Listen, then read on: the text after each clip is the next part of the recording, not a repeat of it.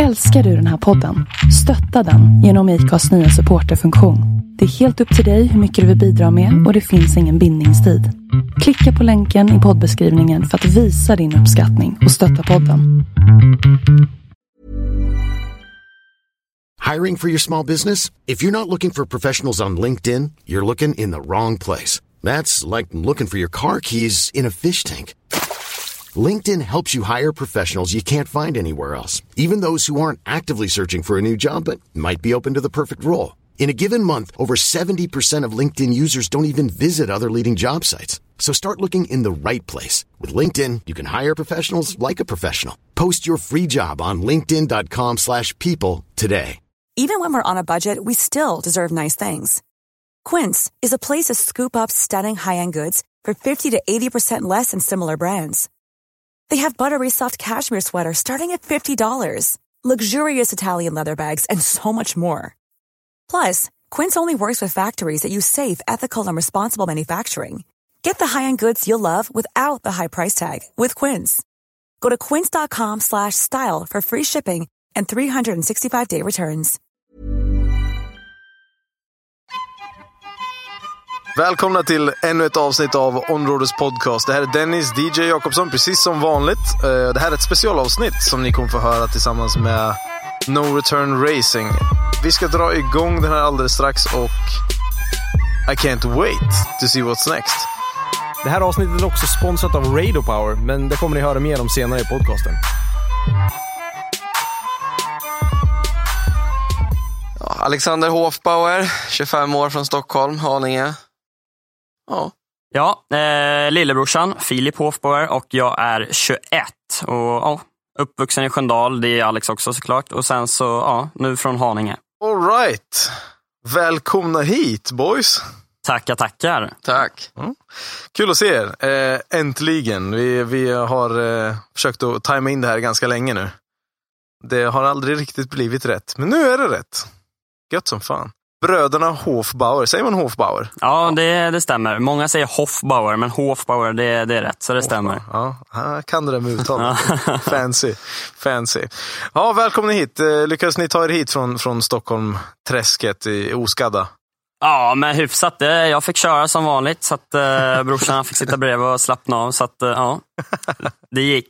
Jag satt och läste frågor och halvsov. Ja, ja okej. Brukar det vara så alltså när ni kör? Oftast i alla fall. Oftast. Jag, jag tar gärna Lotten och kör till stället när han får åka ifrån stället. Så att, eh, ja. Jag har väl oturen att få köra hem då. Mm, ja, precis. Ja, ja, det, det ska nog inte vara så farligt. Klockan är eh, runda slängar åtta. Ja, det blir ganska sent där alltså. Det... Ja, det blir det är, fan, det är precis läggdags för fåglarna när man kommer hem. Liksom. Det är kanon. Ja, just det, du har fåglar också. Ja. Fan, det, där, det där ska vi komma in på. Ja, jo. Det ska bli underbart att höra om det. Ja. All right, vart tycker vi att vi ska börja? Ska vi ta... Jag vill ju veta såklart hur allting började med, med bilintresset och sen måste vi prata om era fantastiska tatueringar överallt. Det, Ja. är underbart att veta. Men vi börjar. Hur, eh, hur började bröderna Hofbauer med sitt, sitt intresse? Vi- Vill du ha den långa versionen? Eller Självklart. den, ja, den långa. Vad är det? Nej, vi började när vi var 14-15 så började vi eh, faktiskt eh, trimma mopeder. Mhm. Vi körde, körde på flygfält rakt fram med startgran och tidtagning och allting. Och det var lustgas och det var 80 kubik och allt vad det var. Slicks. Slicks också. Eh, sen när, när det lades av så, ja, du köpte din Corvette. Ja, jag har haft den i sex och ett halvt år snart. Oj. Ja. Och eh, ja, när, jag, när jag blev 17, här, då köpte jag en, eh, en liten skruttig Golf 3 som jag övningskörde i. Eh, så hade jag då en Nissan 200 som jag byggde på. Eh, det var bara en, en kaross då. Eh, och sen när jag blev 18 så tröttnade jag lite på det, så jag sålde den, införskaffade mig en ja, 350. Och tanken var ju då, det var bara liksom, det skulle vara lite schyssta fälgar och tonade rutor, åka på Stureplan och glassa tänkte jag. Liksom. Men eh, så vart det inte riktigt, för jag kollade lite på storebrorsan vad han gjorde med sitt. Så att eh, vi gled av spåret där kan man säga. Ja. Hur, hur var det för dig då? Hur började det för dig? Alltså, jag har ju hållit på med, jag har ju en faster som är från hela början bilintresserad. Har eh, varit med och drivit eh, Svensk Dragracing, NDRS. Så att första gången som jag ens var inblandad i någonting med bilar, det var ju när jag var tre och ett halvt. Då satte jag en toppfuel för första gången i mitt liv på tomgång. Sen dess har det ju bara vuxit på. Har det gjort. Så jag har haft eh, lite Volvosar, lite 240 när man var yngre. Sen köpte jag en eh, Cheva Pickis faktiskt, en Stepside 88. Då var jag 17. Och gjorde ordning den och ja, övningskörde lite med och sen så tröttnade jag på det så köpte jag Corvetten. Mm. Vad var första bilarna då för båda? Vad var det allra, allra första bilen som du köpte? Min allra första bil, det var min skruttiga lilla Golf 3 som jag hade. Från, eh, vad kunde det ha varit? 93, 94. Mm. Det var, det var en så här eh, 6000 kronors eh, bil. Det var, ja, det var inte riktigt eh, åka 240 och sladd och sådär, men det var billigt och det var kul och lätt att parkera. Liksom, så att, Ja, det är viktigt. Lätt ja, att jo, parkera. precis, precis. Ja, och, och din första bil då, Hoffa, hur, hur kom den till? Ja, det var en Stepside 88 där. Jag, jag, hade, jag har alltid gillat raggarbilar, alltså sen jag var yngre.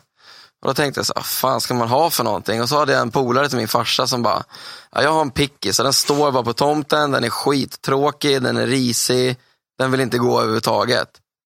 Och då tyckte jag att fan, jag gillar att hålla på och skruva, jag gillar att få lite utmaning. Så vi åkte och plockade hem den och så slet vi isär den, lackade hela karossen och rostlagade det som var rost. Och så fick vi igång snurran då, på den. Så det var min första bil då. Var det. So- Soffa och träratt. Soffa och träratt, så ja. Det är så man ska rulla alltså. Ja, det är fint. Och ehm, när bilarna kom igång, var det någonting som man hade som ni hade tänkt att ja, men det här är någonting jag ska hålla på, på med hela tiden? Eller var det bara någonting som ni föll in på? Vi har alltid gillat att hålla på, som när vi höll på med mopparna. Vi plastade karosser och vi gillar ju båda två att skapa och utveckla saker och ting. Och vi gillar att synas och tycker det är kul när folk tycker om det vi gör. Och då började vi, jag började ju lite smått, vi åkte lite på gata och latchade lite och började styla i ordning lite och sen har det bara växt fram mer och mer och blivit jätteextremt. Och, och ehm, hur, kom det sig att, att du började? Äh, Lite för mig var det att eh, jag åkte faktiskt, eh, när bilen var original och en 350Z, det var ingen jättedrag i dem, eh, men de är rätt okej från, från grunden. Och eh, jag åkte då, ja, originalbil, åkte på gatan till och från jobbet och så vidare. Och sen så, mm, Alex han hade kört bana på gatubil några gånger med Corvetten. Och sen så lurade han med mig till, eh, till Mantorp faktiskt. Och eh, jag körde ut den här bilen på, på, på bana, 18 bast, lite så här halvt oerfaren. Satte den i sargen efter kanske två, tre varv. Och eh, ja, då kände jag liksom, okej nu ska lackas om, det ska lite sådana grejer. Liksom. Så att reparationen av, av bilen på så sätt blev liksom starten till själva projektet om man säger så. Och eh, i och med att man eh, man, man byter lite grejer och då måste man ju liksom, ja, börjar börja man byta sånt, ja, men då måste jag byta det för att eh, komplettera och, och sen så blir det liksom, det blir inget stopp för man tycker att det är så jävla kul och som, som, som det är och bara hålla på och bygga och skapa liksom. Ja, och, och det, det tar ju sällan slut när man väl har börjat. Det gör ju sällan det. Alltså, så det är speciellt när, när man ja, delar garage med storebrorsan och man står och gluttar. Fan, gör han ja, men det där såg nice ut, det, det måste jag pröva.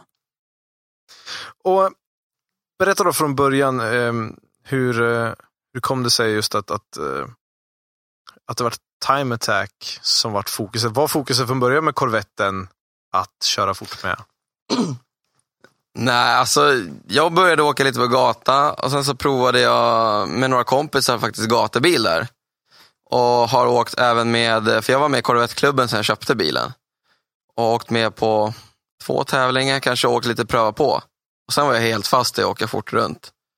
Eh, jag är helt värdelös på att sladda och fort kan jag köra så att eh, vi kör på att åka fort runt tänkte jag. Så att eh, det var väl lite där det växte i ordning och ja, det vart bara extremare och extremare. Och man utvecklar ju, man hittar som sagt som Filip säger, allting något nytt. Man kollar på vad andra gör och man, man vill ju göra något häftigt själv. Liksom. Hur kom det sig att det blev No Return Racing? Var det No Return Racing ända från, från första dagen eller var det någonting som ni växte in i? Kände ni att ni var tvungna att ha ett teamnamn eller hur, hur kom det till? Eh, alltså vi körde, jag skulle åka en bantävling kommer jag ihåg och då, då var det så att man måste personifiera sig lite som liksom vilken man tillhör och åker med. Och sen så började jag bygga ordning lite, ja, lite idéer om det här med raceteam och så satt Filip och jag och diskuterade det i garaget. Och vi tycker liksom inte att det finns någon, det finns ingen återvändo med det vi gör överhuvudtaget. Och därav så skapades lite den här idén med liksom, ja, no return. Och det vart väldigt mer att ja, vi började åka lite på kul och sen så var det folk som ville åka med oss och mycket vänner som följer med oss och supportar oss. Och då vart vi en, en stadig grupp liksom. Vi vart som en mindre familj. När var det här?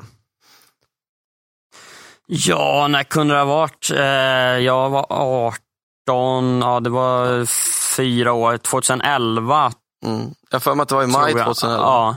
Så, så, så som jag har fått, eh, eller så som min bild av det hela till själva teamskapandet, det är att folk vill ju tillhöra någonting. Ett team, en eh, mc-klubb, whatever, vad det än är. Så att folk känner att de vill ju liksom tillhöra något i det, den kretsen som de rör sig. Är det bilar, ja då är det gärna ett team, eh, ett företag som säljer bildelar, ja vad det än är. Och vi satt och snackade, vi delar garage, vi bygger tillsammans. Eh, vi kanske hade lite olika mål från början. Men vi tänkte, vad fasen, vi måste, vi måste liksom, vi tycker det här är skitkul, vi håller ju på som tusan, vi måste dra igång det här på riktigt och ja, vi, vi bildar ett team tänkte vi. Liksom. Och för mig och Alex har alltid varit det, med mopeder och vad det än var, så var det, det var alltid bara han och jag. Och eh, ja, Vi har alltid stått jävligt nära varandra och eh, gjort saker tillsammans. Och eh, då när vi sa det, nej, men nu, nu satsar vi på det här och Alex hade då redan konstaterat att hans bil bara skulle rulla på, på bana. Och jag var lite så här tveksam från början, men sen så tänkte jag, nej fan, skitsamma, vi, vi, vi skippar det här och åker gata mer. Då, då får vi åka något annat bekvämt. Men eh, nu är det liksom, ja, no return, nu kör vi rena banbilar. För att balansgången mellan gatbil och banbil vart så, vart så hårfin. Så att, eh, och därav lite namnet, tror jag, no return, med att vi, vi satsar på, på, på banbilar och nu kör vi liksom all in på det här. Sen går det inte, det går inte liksom att kombinera. Om du vill ha en, alltså en fullutvecklad time attack-bil, drifting driftingbil, vad du än pratar, rallybil, så kan du inte kombinera det. Du kan inte liksom ha en bil som du kliver på, på banan, kliver av banan och åker till besiktningen med. För du kommer aldrig kunna matcha dig med de som åker väldigt fort. Liksom. I alla fall i serierna. Så det var väl där vi, ja, när vi började småprata lite i garage och jag kände väl att jag ville åka fullt ut. Liksom. Då slog vi ihop oss och gjorde en, en kul grej. Liksom. Men vi, är ändå, vi sitter ihop i stort sett. Så att, eh, varför inte? Mm. Okej. När ni klev in i, i No Return Racing då, vad var, vad var ambitionen? Eh, din ambition hörde jag lite utav att du ville köra time attack och det, det var grejen. Men hur, hur var det för dig att, att nu är det ett team? Äh, för mig så var det, jag tyckte det var jävligt kul där med att åka bana. Trots att jag kraschade min nya fina bil och, eh, och sådär, så fick jag verkligen upp ögonen för det. Och eh, då när vi bestämde oss för att nu satsar vi på det här, då, eh, då var det, jag var inne på först om man skulle köra någon form av drifting med den eller om jag skulle satsa på time attack. Men vi, vi blev lite, vi snöade in oss lite på det här att ja, men ska vi dra igång det här, då ska det, det ska bli ett schysst koncept. Ehm, saker och ting ska hänga ihop, det ska matcha, det ska finnas en röd tråd genom hela teamet. Och därav att eh, banbilarna folierade och nästan identiska vad gäller eh, allt ifrån eh, folie till eh, färgval och, och, ja, och så vidare. Och eh, ja, men Lite så vart det och, och då, då vart det lite per automatik att det vart time attack för mig också. Och du eh, tänkte aldrig att, att du skulle bryta dig ifrån, liksom, utan, eller du tänkte aldrig att du skulle köpa en Corvette också, eller vad, vad, vad liksom? Nej, nej, jag, jag älskar Nissan. Jag tycker det är fantastiska bilar och det finns mycket delar och, och, och så är det lättskruvat tycker jag. Eh, men jag tröttnade lite på maskin som satt i då. Så att, eh, och sen så hade ju min, eh, min kära bror, han höll på då med, med att bygga sin nya. Så han hade en, en ls som stod i garaget, så att jag tänkte, vad fan, den, den testar vi. Så att jag hissade i den. Eh, fick till det jäkligt schysst tycker jag och eh, körde några varv och eh, rasade en maskin. Ehm, och jag hade ju redan då fastnat för, för V8 och då kände jag, äh, vad fasen. Vi, vi, jag ska införskaffa mig en ny rackare för att tidsplanen var jäkligt tajt inför säsongen så att jag hade inte, hade inte ekonomi eller, eh, eller tid att um, ja, re renovera den maskin som jag hade. Så att jag åkte ner till Osby, till USA Bildelar, tjackade en LS2, hissade i den. Uh, ja, och sprut och allting var ju klart och, och kopplat och allt. Så det var mer eller mindre bara att klicka på knappen och dra igång den. Så att, uh, uh, ja, och där, där är vi lite nu. Så jag körde den här säsongen med den. Och den har hållit fint. Det enda jag har bytt på, på maskin, det är multiremmen och annars har den hållit kalas.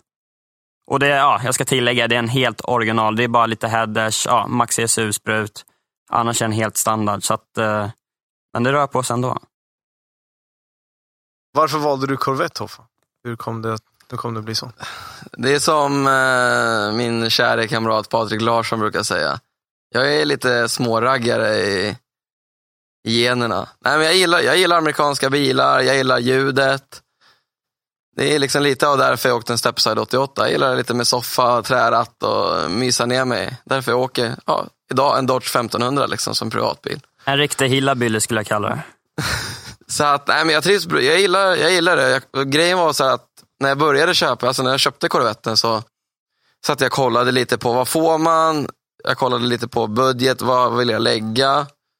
Eh, och då snappade jag upp för att eh, när eh, min farsa var i min ålder så åkte han en Stingray.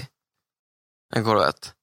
Och uh, jag åkt med honom x antal gånger när jag var liten. Och, ja, det var ballt där. Avtargat tak, det blåste i håret, liksom, det mullrade från hederserna. Så att eh, det smittade väl av sig lite. Och då så, det var faktiskt han som sa det när vi satt och kollade bil att fan, ska du inte tjacka en Corvette? Liksom. Och jag tyckte att fan vad fränt. Och då hittade jag, då hittade jag den som, som jag äger idag. Då. Och den låg på Blocket, billigt. Det var lite småfel, lite sådär styrsystemsfel. Eh, vi drog dit, killen som ägde den skulle få barn. Han skulle få tvillingar. Och var jättepanik att sälja den. Så att eh, utan att ens provstarta den eller provköra den så lyfte vi upp den på bergen och så köpte jag den. Köpte den. Och sen eh, fick jag över en kamrat till mig som är jätteduktig på el. Och han sa att det här är ett busenkelt problem. Då var det en box bara till tändningslåset som har brutit. Så att eh, jag beställde hem en ny box från staterna för strax under tusenlappen. Kopplade in boxen, lyfte av batteripolerna, laddade batteriet och på igen. Sen har bilen gått originalskick. Bra affär. Bra affär, ja. Berätta om den första säsongen ni körde som team och som satsning. Ja, eh, när införskaffade vi bussen? Jag tror att vi införskaffade den 2013, har jag för mig. Ja, däremellan någonstans. Jag tror vi har haft den lite över, ja, lite över två och ett halvt år nu. Mm. Och, och med, med, bussen så var det hela konceptet att nu jäklar, nu blir det, det blir ett schysst koncept och vi, nu blir det team. liksom. Vi åkte på, på gatubil och så har vi varit nu hos våra ja, sponsorer som var har nu med buss och bilar och besökt dem på deras eh, eh event och dagar och så har vi varit, ja, vi har varit runt en jäkla massa och far och flängt. Och det var väl då, 2013, som, eh, som själva teamet drog igång på riktigt så att säga. Eh, just då så hade eh, Alex stod i garaget, så att, han körde lite pallboxracing som jag kallar det. Och skruvade med sin. Så att min bil var den bil som, som vi rullade med den säsongen. Det var inte många varv heller eftersom att då rasade jag min maskin. Um, så det var väl, ja, 2000, om jag minns rätt nu, 2013 som, som vi liksom drog igång det på riktigt så att säga. Och då var ju fortfarande bussen var ju det var ju när vi hade fått bussen, då hade vi precis fått upp sängstommar. Så den var ju fortfarande bussreggad, den var ofolierad. Men det var, första, det var faktiskt vår första tävling och det var ju Mantorp gatubil ihop. Som vi tänkte liksom att nu release-släpper vi, vi har tagit bussen, vi åker ett helt gäng ihop, vi hade Filles bil med oss och alla stod och hejade på honom på taket. Liksom, Ja, just det. Den, den säsongen, det var, ja, nu ska vi se, jag, har, jag kraschade bilen första året. Eh, jag åkte av andra året, jag rasade maskin tredje året. Så det andra året, det var då vi drog igång det. Precis. Så att, eh, men då, då körde jag fortfarande standardmaskinen och eh, vad heter det, då fick jag ihop en jävla massa varv vill jag minnas.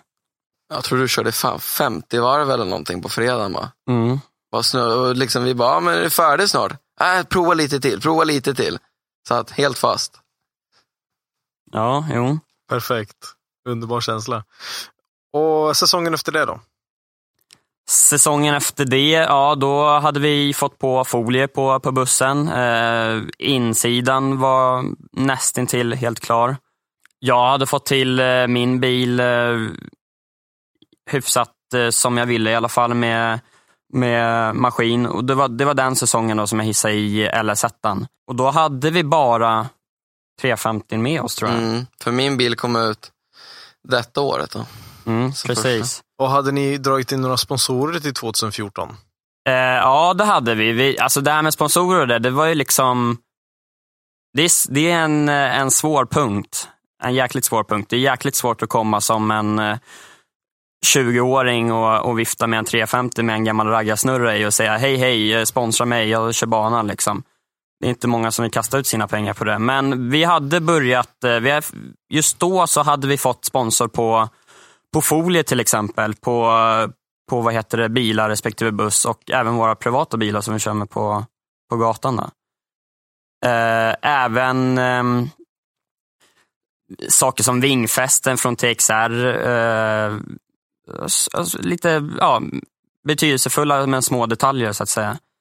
Eh, så att, eh, men det är nu på senaste tid som det, de stora sponsorerna och våra huvudsponsorer har börjat ramla in. Men det var 2014 du kanske började märka att företag hade ändå ett litet intresse?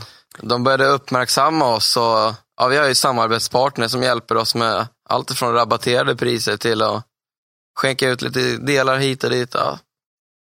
Så att eh, folk snappade upp det där. Liksom. Jo, precis så, ja, så var det. Och sen så, de här, men som sagt, våra huvudsponsorer och, och, och det, det, det har faktiskt kommit nu på senaste tid. Så att, eh, men det är klart, man växer med tiden. Liksom, och att eh, man måste ju visa vad man går för innan folk vill börja investera lite mer pengar i, i saker och ting. Och hur, hur avslutade ni 2014? Eh, vi avslutade så att eh, jag rasade min maskin. Eh, fick ställa in den i garaget. Det var ju på hösten så att eh, eh, ja, året, eller säsongen var ju nästan till slut där. Men eh, i alla fall, det var Ja, rasade den och sen så började jag införskaffa LS2. Eh, bussen var som sagt nästintill klar. Och eh, avslutet på 2014 och början på 2015 vart eh, i eh, rasande fart att få klart Alex bil och eh, att reparera min. Då. Ja, och sen ladda inför Elmia som vi laddade inför. Precis. Det var väl första, första liksom synfältet för oss båda när han var hel och jag hade fått ut mitt igen. Berätta om din resa där då, att få ihop din bil. Det har varit en sån lång och tuff resa faktiskt. Det är många som, många som frågar om det. Men jag byggde ju, som sagt, jag körde min sista där. Ja, den stod i garagen som tre år. Två och ett halvt år stod den. Och jag byggde, jag hade planer på att komma ut som när vi hade den sista podcasten där på Japcrap-festen.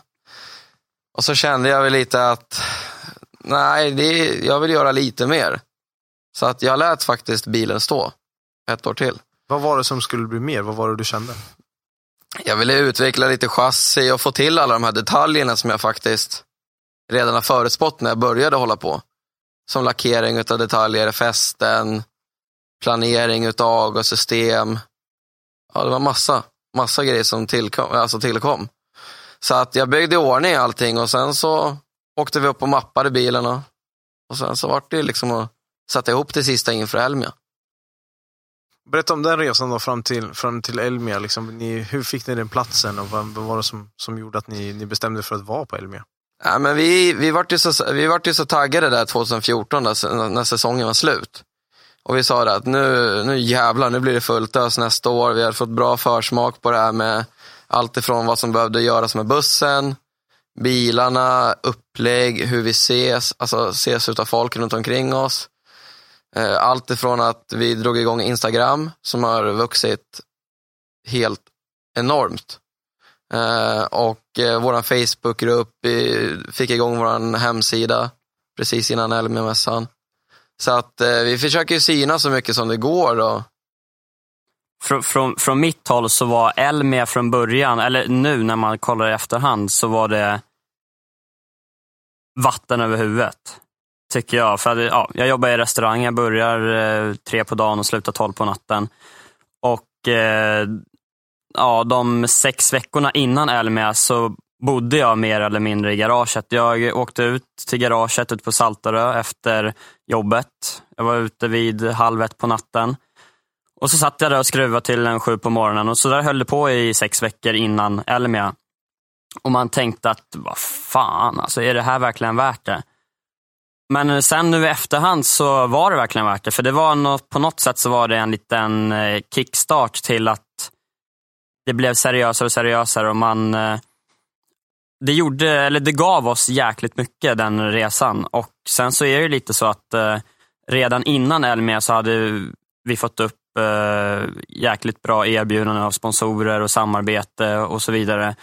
Och då var det bara att köra huvudet i kaklet och, och slita lite för att representera dem ja, på, vi, på den stora mässan.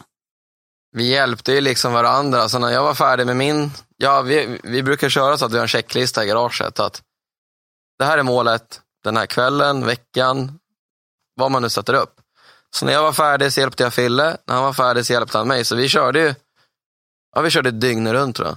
Samtidigt som att vi har ju våran extremt eh, drivande och faktiskt världens bästa farsa och faster med oss i det här. Faster som håller på med reklam och eh, pappa som är bara väldigt intresserad.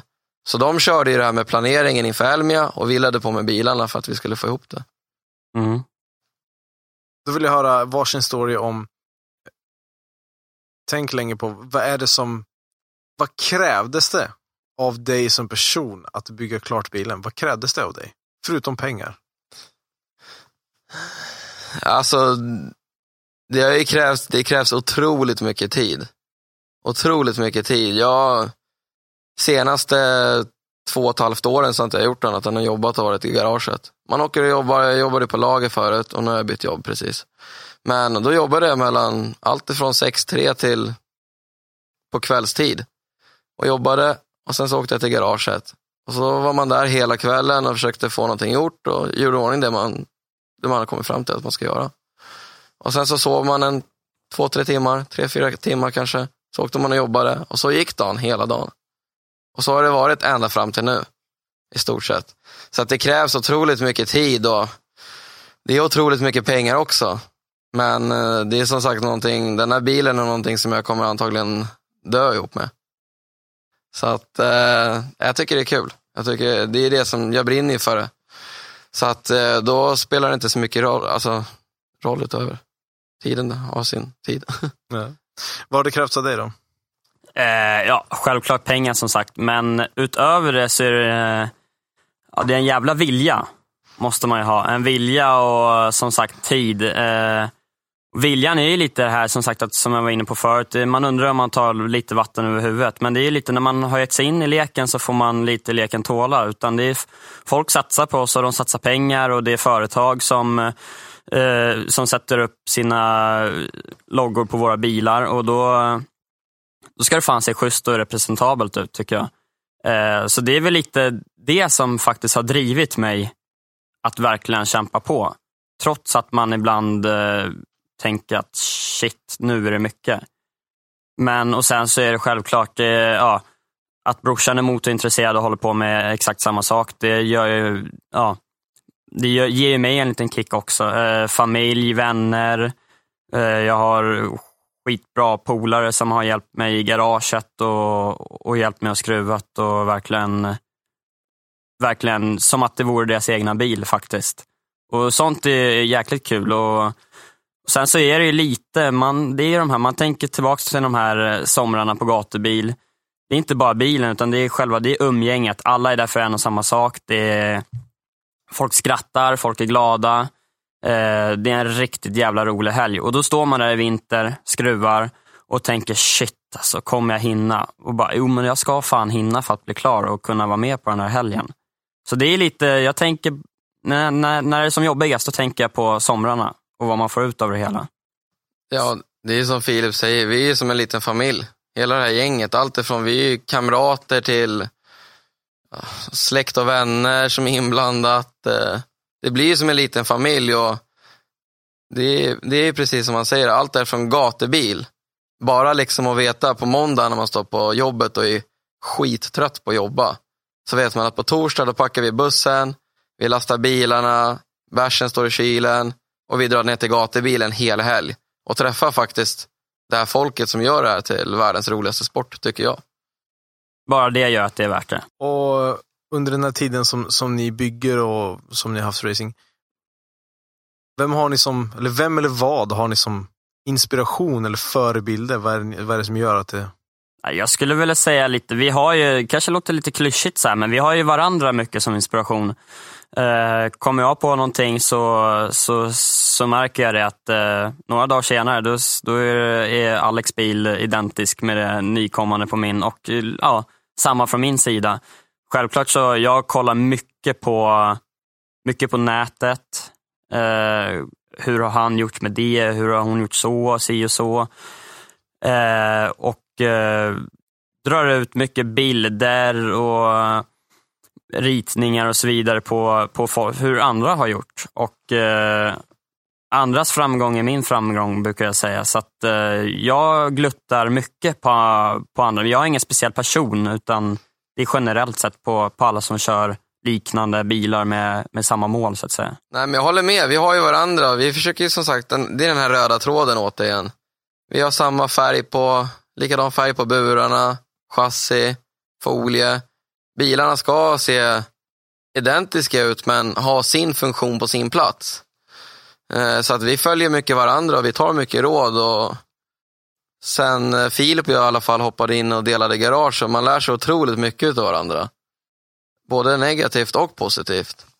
Men, men eh, sen jag, jag sitter mycket på Instagram, Facebook, det är liksom sociala medier, det är, det är allt idag. Det är så. Så att jag vet inte om jag har någon specif specifik person så jag brukar, jag har fastnat lite på HGK Racing Team. De, han bygger en, en driftingbil, en C6.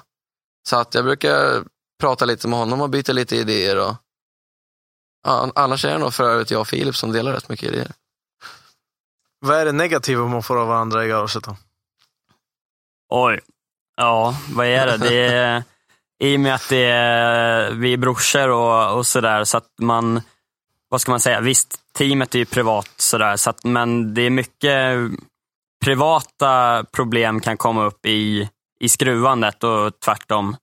Eh, det har nog gått några gånger när vi har kommit riktigt osams och kanske haft en liten paus från varandra på en, någon vecka eller sådär. Men eh, det, det är saker som blåser över och och ja, Man lär sig leva med det. Jag känner han utan och innan och han känner mig utan och innan. Så att eh, vi, ja, vi, vi blundar lite ibland för, för varandras svaga sidor. Så att, eh, men annars, jag tycker att allting flyter på kalasbra. Vi har samma mål och vi driver för samma sak och eh, ja, vi hjälps åt för att nå det.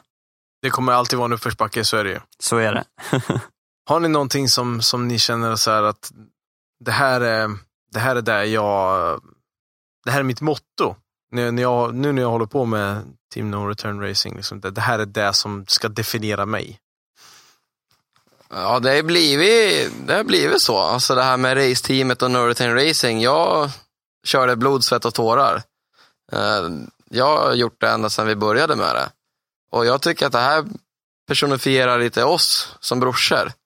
Och allt ifrån våra bilar till team och de flesta vet ju att vi är bröder och det är liksom vårt motto. Vårt motto är att hålla ihop och ha roligt ihop. Så har vi hållit på ända sedan vi började gå. Så att eh, det får hänga med hela vägen, tycker jag. Lite för mig så är det jag hoppas i alla fall att folk ser mig som en glad, sprallig och eh, positiv liten grabb. Ja, jag är, i generellt sett så är jag ganska mycket yngre än vad de andra är som, eh, som åker runt på, på de här träffarna och eventen och sådär. Så att, eh, men jag, jag, jag kör min grej och eh, jag hoppas att folk uppskattar det som jag gör och eh, ja, ser mig som en skön, skön typ. liksom det, det är så jag vill bli sedd och jag hoppas att folk ser mig så. så att, och sen som sagt, det här med bilar och allting, all ära, men det är ja, umgänget och allt folk och, och allting, det, det är mer än halva grejen tycker jag. Det är det som håller ihop oss. Om vi tar det mest händelserika som hände, i, som har hänt No Return Racing som eh, tävlingsresultat eller eh, vad det nu än är. Det, det största som har hänt er från ja, vad ska man säga, 2014, 2015. 2015 är väl mest relevant kanske. Mm. Vad var det häftigaste som hände till Team No Return? Alltså vi har ju, än så länge så har vi inte tävlat i time attack, utan vi har ju deltagit på gatubil och kört, eh, kört frikörning och, och sådär. Eh, och det, det är bara på grund av en anledning och det är för att eh, Alex har inte eh, varit klar med sin bil i tid och jag har inte känt att jag har lärt känna min bil tillräckligt för att ge mig in i en serie och börja tävla. Eh, däremot så är ju det tanken då till, till eh, 2016. Men eh, så tävlingsresultat och det, det kan man ju inte gå in på. Men eh, det som jag tyckte var jäkligt stort för oss, det var när Hansen Racing gick in som vår huvudsponsor. För att det är en, ett, ja, alla som håller på med bilar känner till Hansen Racing. Eh, och när de gick in så eh, det varit en riktigt stor grej för mig. Eh, en stor kick att eh, göra klart, eh, sätta upp mål. Ja, uppfylla det, de, eh, de mål och, och, krav som jag har på mig själv. Och sen självklart nu 2015, nu när vi blev nominerade till Greenlight-galan. Eh, jag åkte ner, vi åkte ner, det var jag, Alex, farsan, eh, eh Krille som kör med oss, faster och en jäkla massa polare. Vi åkte ner och jag tänkte det här ska bli en riktigt rolig helg. Bilfolk och det ska bli lite kröka på krogen och ja, men, riktigt kul. liksom. Så jag hade inga förväntningar alls över att ta hem priset för årets team, utan jag hade satt mina långkallingar på att det var någon annan som skulle göra det. Men eh, det gjorde vi och det var ju för mig jäkligt kul och något sorts kvitto på att det som vi kämpar för och det som vi har eh, har slitit för, har, det har lyckats. Liksom. Det ger resultat. Har det varit någonting på ett personligt plan som har hänt dig i Hoffa under säsongen som varit mest händelserikt med bilen? Eller med, när fick du ut du... Alltså när jag fick ut bilen så var det, det var jättemycket hysteri om det. Att den lever och resultat är allt ifrån bänk till hur allting funkar. Och eh, det var ju i samma veva som sagt när vi började köra Instagram rätt hårt. Eh, jag låg eh, jättesjuk på sjukhus under sommaren, mitt i sommaren. Minns det ganska väl. Jag låg nästan ja, lite över en vecka på sjukhus på intensiv. Varför? Jag vart ja, kraftigt magförgiftad utan någonting, något bakteriellt virus. Så att jag kunde varken äta eller dricka på ungefär sex dagar. Så jag fick, låg med dropp. Ja, en hel vecka. Och då låg man ju liksom och man hade bilder på bilen och du vet, man, man ligger där och tycker fett synd om sig själv. Liksom. Ingen DVD, ingen iPad som är laddad. Man var och nu då liksom? Typ mormor kommer upp med taskiga bullar liksom. Men, eh, ja, nej men då delade jag bilder på, på själva bilen och eh, så tog det väl en typ två dagar. Och det plingade som fan på kvällen. Och liksom bara, det slutade aldrig heller. Och jag, liksom, jag, bara, jag låg där och halvsov för mig själv. Kollar morgonen efter. Och då har jag ju 1320 video uppmärksammat våran Instagram. Var att det här var ju bland våra första bilder. Så de hade delat eh, bilden på korvetten från när den stod på släpkärran. Helt oredigerad bild, kastväder ute och den hade slagit styvt 76 000 likes. Eh, jag hade fått eh, 987 nya följare, jag minns det väldigt väl, på ett dygn på Instagram. Och så hade jag nästan 2000 delningar. Så för mig är det väldigt stort för att det här är någonting som jag har byggt själv. och att 2000 personer delar det här inlägget runt om i hela världen och att den har fått 76 000 klick. Det är för mig en bra poäng på att visa att jag gör det rätt. Så det var väldigt stort för mig. Samtidigt som att det här med Greenlight-galan och våra sponsorer är otroligt stort också. Vad var liksom det genombrottet för er som, som blev No Return Racing? Vad, hur, vad var det som gjorde att ni kom ut på kom ut ur garderoben tänkte jag säga, men, men alltså kom ut ordentligt? Alltså, jag vet vi är, som sagt, det är den här röda tråden. Vi satsar på synas, sociala medier, alla, man pratar så mycket man kan med människor. Man kör allt ifrån event, syns, Hansen Racing-dagen som vi är med deltar i. Så vi syns ju överallt, så jag tror lite att folk har uppmärksammat oss mer än vad de har gjort föregående år. Så jag tror bara, egentligen att det är det som stärker oss och får oss att liksom framhäva ännu mer det, det året som har varit än tidigare. Var det, någon, var det någon, någon speciell händelse som ni kan peka ut att det här var väldigt stort för oss? Elmia-mässan gav ju oss otroligt mycket resultat. Allt ifrån att sponsorer har hört av sig, folk vet vilka vi är mer än vad de har vetat via Facebook eller på en Instagram. Så att jag tror både att Elmia gav jättemycket för oss. Eh, vi pratade med otroligt mycket folk i stort sett hela dagarna. Ja, och sen så var det Hansen Racing-dagen kör vi en gång per år. Det gav otroligt mycket också. Så att, eh, och nu ännu mer när vi vann första priset på galan, när det verkligen vart utvisat att vi var nummer ett i den kategorin. Bland eh, ett, faktiskt många stora team. Det finns ett annat raceteam i Sverige som också har Corvette eh, ni visste säkert att den här frågan skulle komma. Ja, jag satt och väntade på den. och eh, det är ju såklart Team Insane Racing som jag pratar om. Eh, hur jämför ni er med dem? Vad, ja, hur jämför ni med, med Team Insane Racing? Det är många som blandar ihop er kan jag tänka. Jag kan tänka mig att det, är många som liksom... Ja, Corvetten är det väl ganska många som blandar ihop, för de ser väl eh, eller, ser likadana ut. Det är jävligt synd att säga, men ja, i många ögon så är en Corvette en Corvette och inget mer. Liksom. Det är lite så. Men jag skulle vilja säga, jag tycker inte att vi jämför oss speciellt mycket med dem. Det är mer vad andra sätter för, eh, för vad ska man säga, ja, det är status. Eller, alltså det, det, är mer, det är mer andra som jämför oss två än vad, det, än vad vi gör. Och Jag tror inte Mackan och grabbarna heller jämför, jämför sig med oss på så sätt, utan tvärtom. Jag tycker eh, när jag åkte av där eh, första, första sommaren och ehm, eh, kom på skämsplattan på traktorn med bilen så var faktiskt, då stod vi bredvid Insane. Och eh, Mackan då från Insane, han var den första som la sig ner på alla fyra med domkraften och, och hjälpte mig att få, få bilen på plats.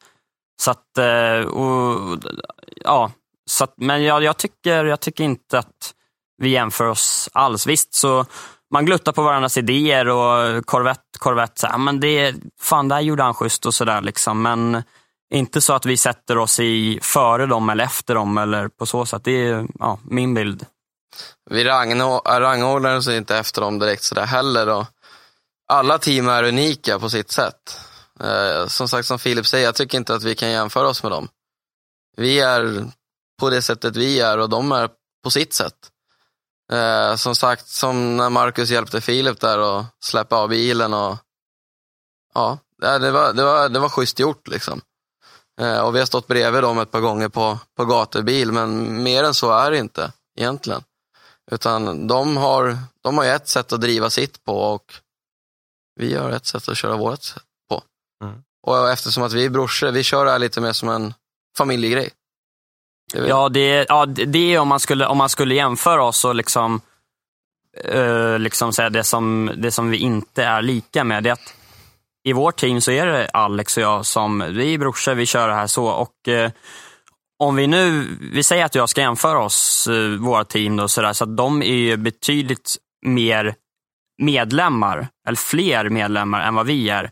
Men det betyder inte att de är större än oss eller någonting, eller tvärtom. Utan, men det är som sagt, vi, vi kör helt olika, helt olika race. Det är liksom, de är många och de kör sitt. Och, ja, för mig Alex, för mig, för mig och Alex så är det liksom, Det har alltid varit vi och eh, jag tror att det är så folk ser oss.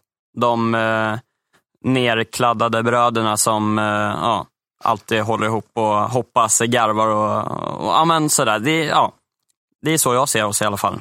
Jag tror folk ser oss där som en, ja, vi är som en liten familj på gatubil. Det är alltid folk som kommer upp och, ja fan luktar det, luktar det kött här liksom? Och farsan håller på med kött, så det är därför, ja klart du ska komma in och det, vill du ha en öl eller? Så sitter vi där liksom, ja vi ser ut som vi gör och vi sitter där och snackar skit med alla. Det spelar ingen roll vem som kommer upp. Nej, jag vet själv, jag har varit, uh, varit på hälsa på. Det var, det var samma sak. Liksom. Ja, öl och mat. Och, ja. liksom. Men en sån där, en sån där helg, det är, det är familjärt. Det ska vara det ska, vara, det ska vara lite bira och det ska vara gott käk och det ska vara skratt och sjukt nice umgänge.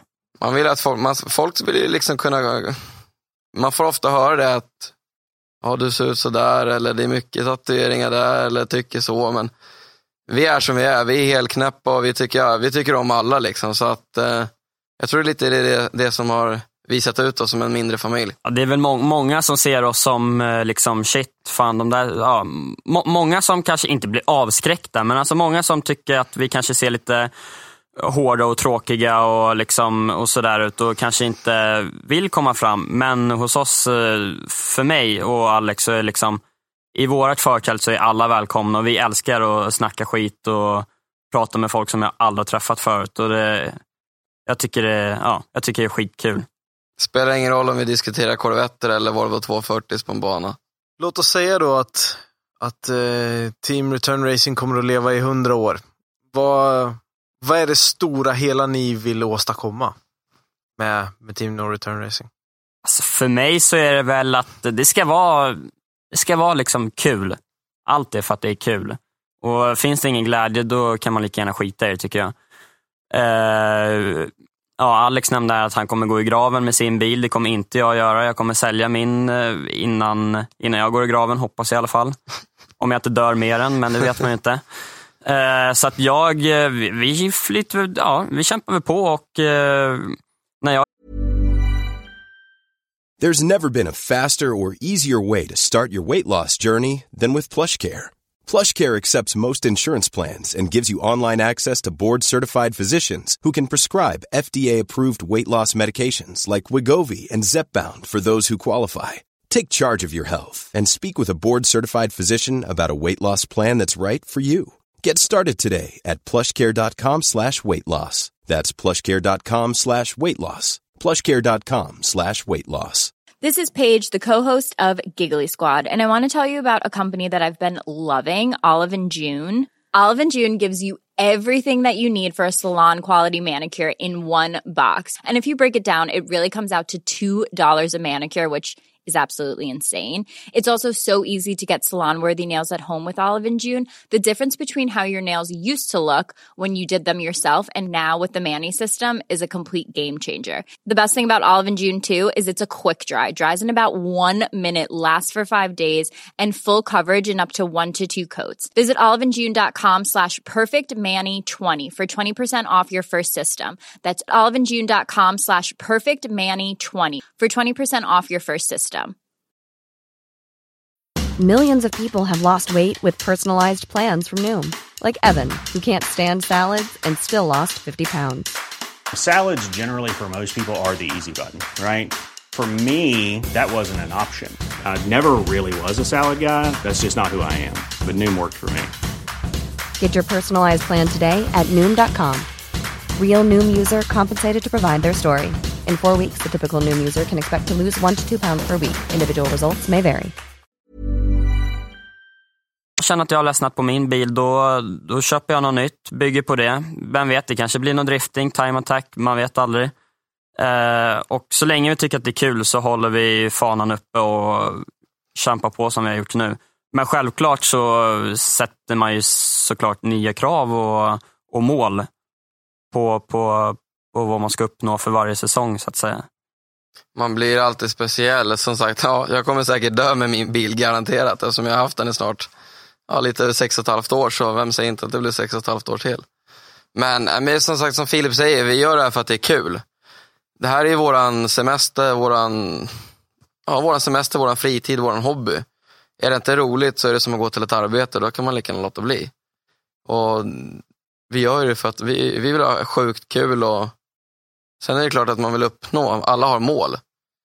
Men man hittar alltid nya mål som man vill göra varje år. Allting för förbättra chassi, förbättra bilen överlag. Kanske utöka teamet, sina så. Det finns alltid mål och man hittar alltid någonting man, man gör. Men eh, det vi brinner för är för att det ska vara roligt och vi gör det ihop. Det är så det är. Måste säga, det, det är inte att Team No Return Racing ska, ska rädda världen eller göra... alltså, förstår ni vad jag menar? Nej, man hade gärna önskat det, men jag tror inte att det är så stor chans. Va? Nej, men alltså det... Målen är väl nu, som jag känner, att vi, vi ska få vår bil att fungera klockrent till den här säsongen.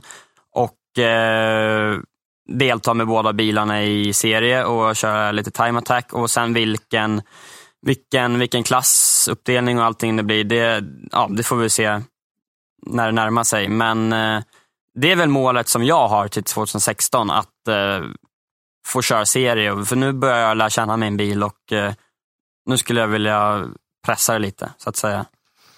Ja, målet är ju liksom att det ska vara ett sju helvetes roligt år.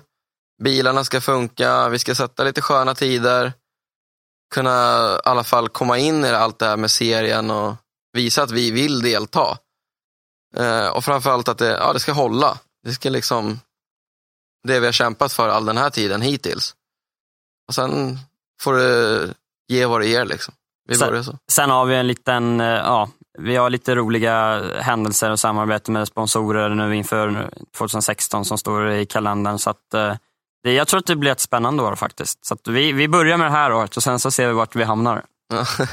Ska vi ta ett break? Gärna. Mm?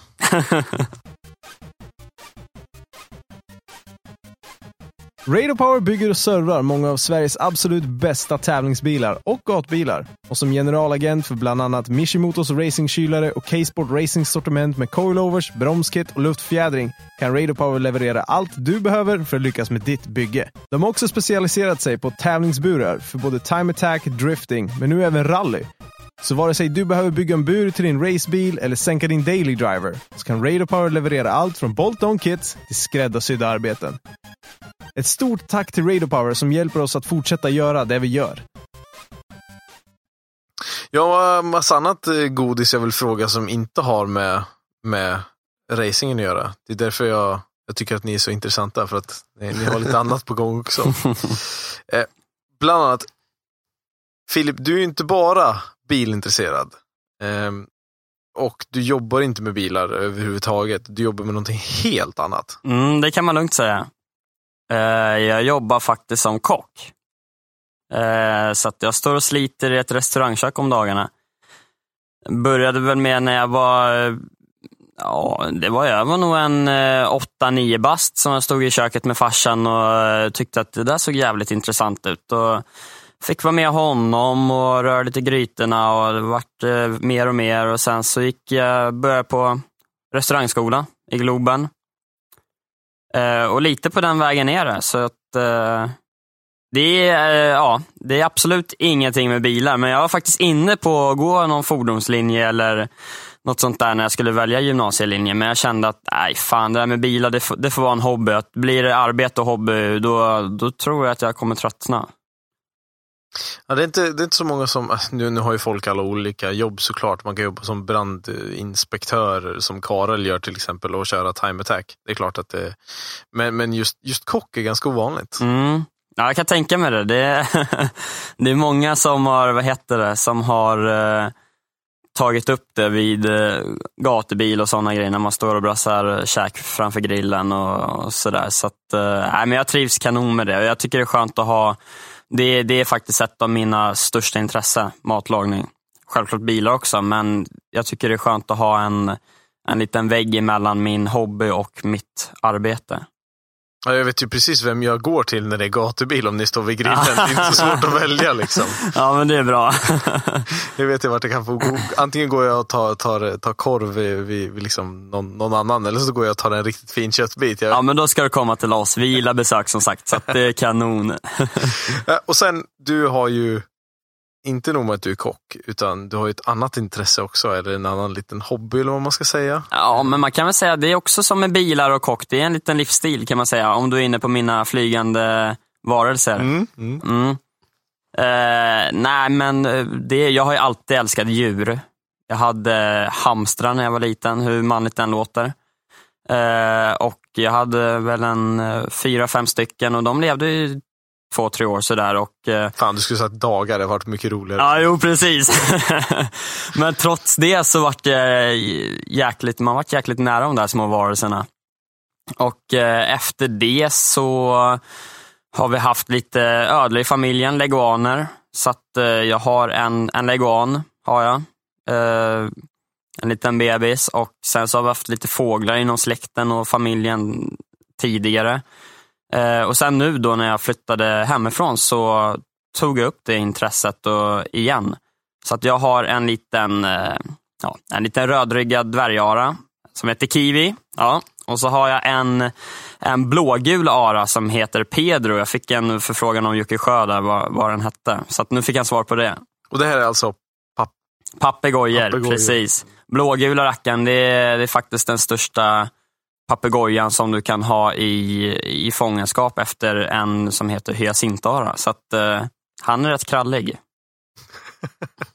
Och de här är alltså tama du kan ha hemma? Ja, absolut. De har, jag har en, eh, en stor voljär på 10 kvadrat hemma i vardagsrummet som, eh, som de, eh, ja, de, de bor i den så att säga. Sen när jag är hemma då har jag dörren öppen och då flyger, flyger de fritt och, och, och latchar och grejer. Men det är som, de har ju en intelligens som, som ett 3 till 4 årigt barn har. Så att eh, det är som att vara farsa fast med en unge som har näbb och kan flyga. Jävligt snabb, eh, bra mycket snabbare än en 3-4-åring. Det kan jag lugnt säga. Så det gäller att ha ögonen öppna, men det är som en livsstil där. Man anpassar lite livet efter fåglarna, kan man, det kan man lugnt säga. Den som säger något annat, den ljuger. Har du något sånt här, eh, någon sån här skräckhistoria? Liksom? Nej, inga, inga speciella som har hänt sådär. Att det är väl, men eftersom att de flyger och eh, den större rackaren som jag har, han kan ju pressa 850 kilo per kvadratcentimeter. Så att eh, den näbben, den får man, man har ju respekt alltså. Så att, eh, men han är, han är tvärgod. Han eh, sitter och eh, surplar välling om kvällarna och sitter i mitt knä och gosar och, och sådär. Men kommer från någon annan med händerna, då, då får de passa sig. Så att vi får väl se. Jag funderar nu till, eh, till faktiskt till den här sommaren att bygga en, eh, en voljär och ha med mig i förtältet på, på träffarna. För de är så sällskapliga, de älskar ju folk och eh, att vara med överallt och de är rätt svåra att lämna ensamma hemma längre tider. Så att, eh, jag tror att de, eh, eller ja, ni som lyssnar nu kommer nog få se, se både den stora och den lilla vara med på, på träffarna i sommar har det varit något sånt här, har något, någon, eh, någon rolig sak som har hänt eh, med dina djur? Någon så här, liksom tabbe eller något som de har, ja, något tokigt som de har hittat på? De är, för mig så blir det där blir till vardag. Något som, som jag skulle säga är vardag skulle någon annan säkert eh, garvat som tusan utav. Men eh, de är, de är, det är riktiga små charmtroll. Alltså. De, eh, de sitter på axeln när jag står och brassar käk och de, eh, så fort jag öppnar kylskåpet då, då har jag en fågel som nästan sitter i kylen och mumsar på grönsakerna och, och sådär. Så att, eh, jag är ingen jätte så här, tabbe, liksom, så att, och man ska vara försiktig med tabbar när det gäller sådana stora fåglar. Ja. Eh, och ehm, från det ena till, till det andra eh, av, av eh, era intressen och sådär. Så, båda ni har ju ganska mycket tatueringar. mm. Eh, och eh, Alexander var den första jag träffade av er. Och jag reagerade, direkt på att du hade ganska mycket tatueringar då. Du har skaffat fler sedan dess. Eh, det här var ju det är nästan två år sedan tror jag. Jag tror nästan det är två år sedan. Ja, jag tror det. Ehm, och eh, hur kommer det sig? Hur kommer det sig att du har så mycket tatueringar? Eh, jag har alltid gillat det där. Eh, min pappa, som sagt, återigen är tatuerad och eh, han har varit det ända sedan jag föddes, i stort sett. Jag har varit med honom sedan jag var tre, fyra år gammal när han har varit på tatueringsstudio och man undrar vad det är där. Och mycket kamrater som är tatuerade. En av mina närmaste vänner är eh, själva tatueraren. Så att eh, det har bara blivit, det har blivit på den vägen, att det har blivit så. Så att jag, jag började köra när jag var ja, 17 och ett halvt, första tatueringen. Och sen har det bara blivit mer och mer och mer. Nu börjar det bli väldigt fullt. Och vad, vad representerar de? Alltså, om, om, som man ska se som, som yngre människa eller så. På håll ser ni båda två ut som kåkfarare egentligen. Men det är inte det det handlar om. Nej, alltså jag har ju, ja, jag har ju tatuerat ben, eh, händer, armar, ansikte, hals, rygg, ja, bröst. Eh, en del saker är bara riktigt balla impulsgrejer. Som man gjorde när man, ja, jag ångrar ju ingen utav dem. Alla har ju sitt minne liksom och sin story. Sen är det ju liksom som att det, ja, det står loyalty under kinden på mig. Och det är något jag står för väldigt hårt, det är lojalitet. Allt ifrån jobb, vänner, familj, flickvänner om man nu har det. Ja, allting. Eh, och sen så står det ju eh, unlimited över ena ögonbrynet och det är ju för att jag är så knäpp som jag är. Jag gör, ser ut som man gör, man lever som man gör. Det representerar allt ifrån att kapa sönder en bil i tusen delar till att bara ta dagen som jag alltid har gjort, 100 meter i taget. Och dina tatueringar då, Filip? Jag, jag är väl den enda tatueringen jag kan säga som har en betydelse och en mening i sig. Det är en som jag har mitt på magen och det är faktiskt min eh, farmor och farfars eh, datum när de föddes och när de dog. Och så är ett stort jäkla kors. Eh, resten tycker jag bara, det är, jag tycker det är snyggt. Eh, eh, och jag tycker det är kul. Eh, ja, självklart så på händerna så står det eh, efternamn och sådär. Så det har väl en betydelse i sig så, men jag kan inte påstå att någon av mina tatueringar har en historia förutom den som som är på magen. Då. Utan det, jag tycker det är snyggt och kul med tatueringar helt enkelt. Sen så blir man ju lite smittad av storebrorsan och man tänker, fan det där såg fränt ut och äh, men nu ska jag, jag ska nog göra en sådan och, och sådär. Så att, ja. Ja, för jag tänker mig att det är, eh, det är någonting som personifierar er på, på ett visst sätt. Att, att Mm. eh, många i den här branschen är tatuerade, så är det bara.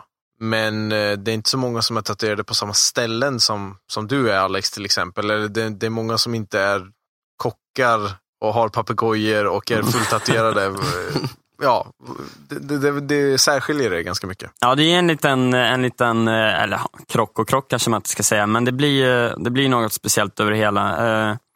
I, eh, i, fågel, I fågelvärlden och reptilvärlden så är tatueringar som i bilvärlden jäkligt vanligt. Det, jag skulle, I dagens läge skulle jag säga att det är mer udda att inte vara tatuerad än att vara tatuerad.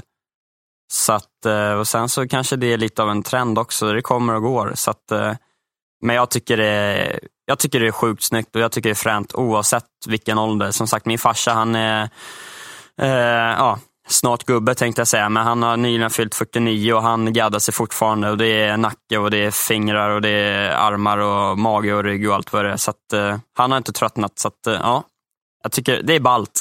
Morsan börjar tro att det är en eh, för tidig 50-årskris, men han vill ju bara hänga på oss och ja, vi är ju jävligt lika allihopa. Om vi då ska ta det här nu då. Nu har vi kommit så här långt i storyn. Nu har Mm. vi kommit så långt som, som ni är egentligen. Vad är nästa steg? Vad är nästa steg för Team No Return Racing? Men nästa steg är väl som sagt, eh, just det här med teamet, så är det att satsa nu på 2016 och köra serie med båda bilarna. Eh, vi har mycket planer med några sponsorer som vi inte vill gå in på här just nu. Men eh, det är några grejer som, som kommer hända inför 2016. Och jag hoppas att det kommer eh, ro i hamn och, och bli precis som vi har tänkt. Eh, och nu är det då att eh, lära känna bilarna till 100 och verkligen slå bra tider. Det är det målet som jag har. Och angående teamet så är det, är vi som kör och eh, vi fortsätter så. och eh, Ja, vi, vi gör för att det är kul och självklart för att eh, utmana oss själva. Men, eh, och sen självklart för allt, allt runt omkring som har med gatubil och, och allt gött folk. Det är liksom ha- halva våran eh, vänskapskrets bygger ju på det här intresset. Mm. Så att tappar vi intresset och det här, då tappar vi Kanske inte alla. Det finns säkert några i den här kretsen som säkert skulle ha kontakt med oss fortfarande, men vi skulle nog tappa mycket kamrater så att säga. Det här sociala ämnet som är mellan allihopa. Vi diskuterar ju varandras bilar och vardag och träffas på de här galorna. Det är Designfesten, Greenlight-galan, Gatubil, timeattack.nu. Det är där vi träffas och det är så man får en, vi har fått en bra kontakt med alla de här människorna som vi idag umgås med. Kommer det hända någonting nytt med era bilar? Eh, ja, du har ju redan börjat slakta din bil, så att, eh, med maskin så kommer väl inte hända något med, med din bil, utan nu är det mycket chassi och väghållning och grejer. Jag funderar på att eh, köra överladd till nästa år. Eh, men det är lite, det är faktiskt en liten ekonomisk fråga och där har också med att göra med sponsorplanerna som vi har. Så att eh, beroende på vad det hamnar så det avgör liksom ödet för maskinen till nästa år. Så att eh, absolut, motor kommer jag bygga på i vinter oavsett. Men sen om det blir att eh, sugtrimma eller om det blir kompressor eller turbo eller någonting, det, det har jag inte riktigt spikat än. Förhoppningsvis så går han över till den eh, mörkare sidan. Och kör överladd som alla andra gör så att säga. Det är ganska coolt med, ganska coolt med dubbla sniglar tycker jag.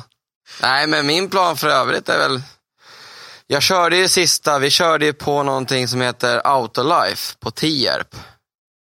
Och eh, körde det i slutet av sommaren. Och vi körde, vi körde på en, vi var, skulle vara med och delta i deras shower. För att det här var killar som åker Gran Turismo, de åker Lamborghini Aventadors, de åker Ferrari. Så här. De, de gillar att synas, de har pengarna att synas och eh, det var mycket folk som satt på läktare och kikade. Då skulle vi vara med och börna lite i pauserna och sladda lite runt banorna. Så att vi körde väl en uppvisning och sen så skulle jag ut och värma lite och klev ut och ja, kastade i trean, fyran och tyckte att han rev lite i bak men det var ändå bra, bra tryck i grejerna liksom. Fortsatte halva varvet och sen så sa det pang under hela bilen. Eh, jag tappade all drivning, rullade in till sidan.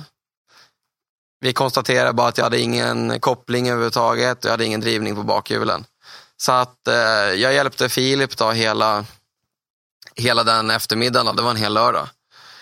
Kom hem till garaget, lyfte upp bilen på pallbockar och eh, konstaterade att jag vred av kardan i tuben. Då på, det är en transaxellåda. Och i den så sitter det ju fyra stycken M8 med stöddiga hardy-skivor. Varav att den ena hardy-skivan såg ut som eh, gummirester på en startplatta och eh, bultarna hade gått av och muttrat, ja, gått av rakt av. Samt att eh, kardan var slagen och vikterna som balanserade kardan var helt trasiga. Så att eh, det var ju det som gjorde att jag slutade köra för i år. Då.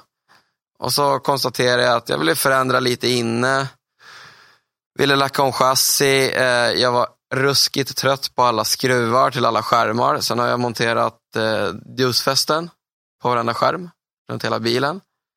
Eh, även eh, tagit ur originalgolvet hela vägen och eh, monterat aluminiumgolv med dussar. Och sen har vi bara förbättrat det som inte fanns, som jag tyckte jag saknade. Lite stöddigare dragöglor, eh, lite balkar, jag flyttade ner tanken i golvet. Eh, byggde en bärspare fram för att jag hade problem med att jag inte fick igenom luften för att det satt en jättegrov balk i fram. Bara satt upp lite diffusor och bara förbättrat allting. Eh, jag kastade även ut instrumentbrädan för att få mer plats i bilen. Och eh, ska montera elservo. Det är väl typ det som är tanken. Så att eh, nu är bilen i alla fall blästrad, hela karossen. Jag får tillbaka den från lackering nu vilken dag som helst. Och sen ska vi börja sätta ihop grejerna igen tänkte jag. Gött. På, ja, på med lite breddning. Lite breddning. Ja, det blir eh, tanken är att smälla på en eh, Rocket Bunny version 2 på den breddningen som redan är. Så att den blir nog jättemycket mer svullen, tror jag. Men det är coolt. blivit uh, stungen av ett bi, typ. Typ som en padda som har kraschlandat. ja, då gör vi så här. Då, då tar vi alla frågor mm. som har kommit in. Shoot. De här frågorna har kommit in på Onroaders podcastgruppen. Eh, där vi delade ett inlägg på, på eh, en av era bilar och sen så har folk fått ställa alla möjliga konstiga frågor. Både bilrelaterat och inte. Eh, så vi börjar väl rakt upp och ner helt enkelt. Karl KB Bryngelsson har frågat. Vill Hoffa köra wheelie-tävling med sin Corvette mot mig? Absolut, jag vri- vrider upp ladder lite och hoppas på att det lyfter fram så lovar jag ställa upp. Eh, Jim Olofsson frågade, planerade körningar till nästa år, de har vi tagit lite grann. Ni, ska, ni har inte riktigt bestämt, men det är i alla fall serien hoppas ni på att köra. Ja, timeattack.nu. Och gatubil blir det. Precis. Och sen så deltar vi på, som sagt som vi gjorde detta år, eh, Outlife på Mantorp och Tierp och tänkte köra dem också och synas lite där. Och tanken är att jag ska åka, som jag varit inbjuden till, gatubil extrem. Det är tanken till. Martin Arvidsson frågar, drömbilen inom Time Attack? Hoffa, du kan börja. En C7, Stingray C7. Eh, det är inte så svårt. Det är en av världens snyggaste sportbilar. Så att eh, jag kan mycket väl tänka mig en C7, kolfiber, vårat stuk utav bygge. Skulle sitta som en smäck. Och Filip? Den var rätt svår tycker jag, men eh, jag skulle nog säga en, eh, en GTR. Jag tycker de är riktigt bra bilar. Alltså jag har kört en sån på gata och ja, det skulle ju vara svårt att hitta någonting att förbättra på en sån bil, men att köra den på bana, det hade varit drömmen. Ja, jag förstår det verkligen. GTR är något av min favoritbil. Din bil ser ju för övrigt ut lite Ja. grann som en GTR faktiskt. Det är lite inspiration därifrån. Är det. Grymt, det är grymt snyggt. Jesper Lindström frågar, hur mår fåglarna? Oj då, ja, men de mår, jag tror att de mår bra. Nu sitter jag här så att de är lite ensamma nu tror jag, men eh, de mår bra, de håller sams. Ja, det jag tycker det är jäkligt kul att folk har uppmärksammat det där. eh, Så att, eh, som sagt, de som har delat intresset med mig, de är hjärtligt välkomna på studiebesök ute på Värmdö. Och så frågar han också, några grymma på att laga mat eller? Jag kan nog intyga på att Filip är vass på att laga mat. Det är jävligt säkert. Ja, fåglarna kanske är lite, lite, lite mindre på. ja, jo precis. De stjäl kanske mera. Ja, jo, lite åt det hållet.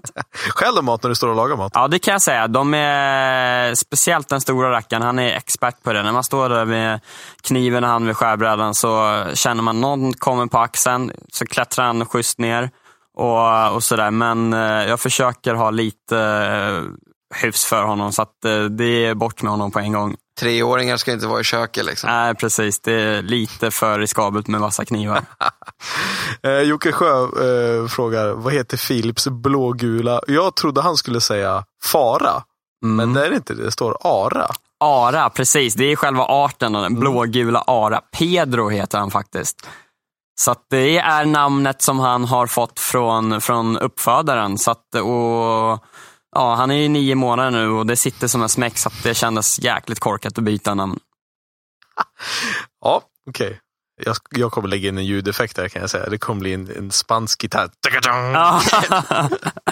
Pedro! Det är ju på, på portugisiska, vad är det? Per betyder på portugisiska. Ja, okej, långsökt. Jag hade aldrig kunnat gissa det. Säga. eh, Johan Lindfors.